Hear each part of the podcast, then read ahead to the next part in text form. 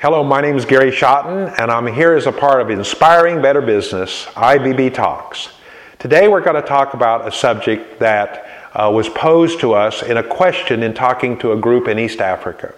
This individual had a business, and uh, the business was transport, and they seemed to be doing relatively well, and they asked, could they go ahead and start a second business? Would that be wise? And I asked a few more questions and I then answered it this way with no. It's not my opinion that you should start a second business because I discovered that the transport company had only one motor scooter, one motorcycle, and it was making a profit. And I said, why wouldn't you expand the existing business that you have to the next level rather than starting a second business. You've already done the research, you already know the system, and you also already know that it's making a profit. If you start another business, you don't know if that's going to make a profit or not. And if you don't have enough reserve to get through and that new business starts to pull upon you and you need money, for both businesses, you're going to be in a trouble spot because you're going to have to decide which business to put the money that you have in there. And it takes time to grow step by step by step. And so my suggestion was is to stay steady on the single business that you have and grow it to the next level. The second motorcycle and it become profitable.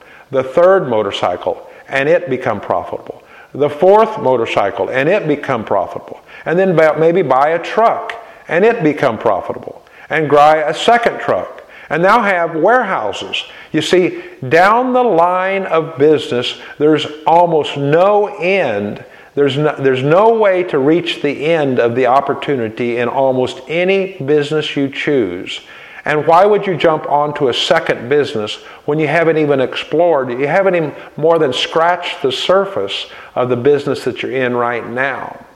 Now, there's a few people, very few people, and I'm not one of them per se, that is so skilled that they have managers and systems and processes in place so that an owner can own more than one business. I will tell you, an owner cannot be extremely active in more than one business, so that owner would need to have developed the skill sets to manage other people to manage the businesses so that they could start another business. There's very few people in that situation.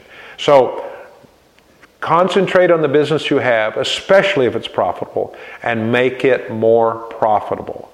And grow step by step so that you're digging into the depths of what could be done inside that business. Therefore, you're doing research on the business that you have and you're learning new things. You're becoming an expert in that business. People are coming to you because they know that you know about the one business that you have. I hope this helps. We're helping, hoping to be here to help you inspire better business. IBB Talks. Thank you.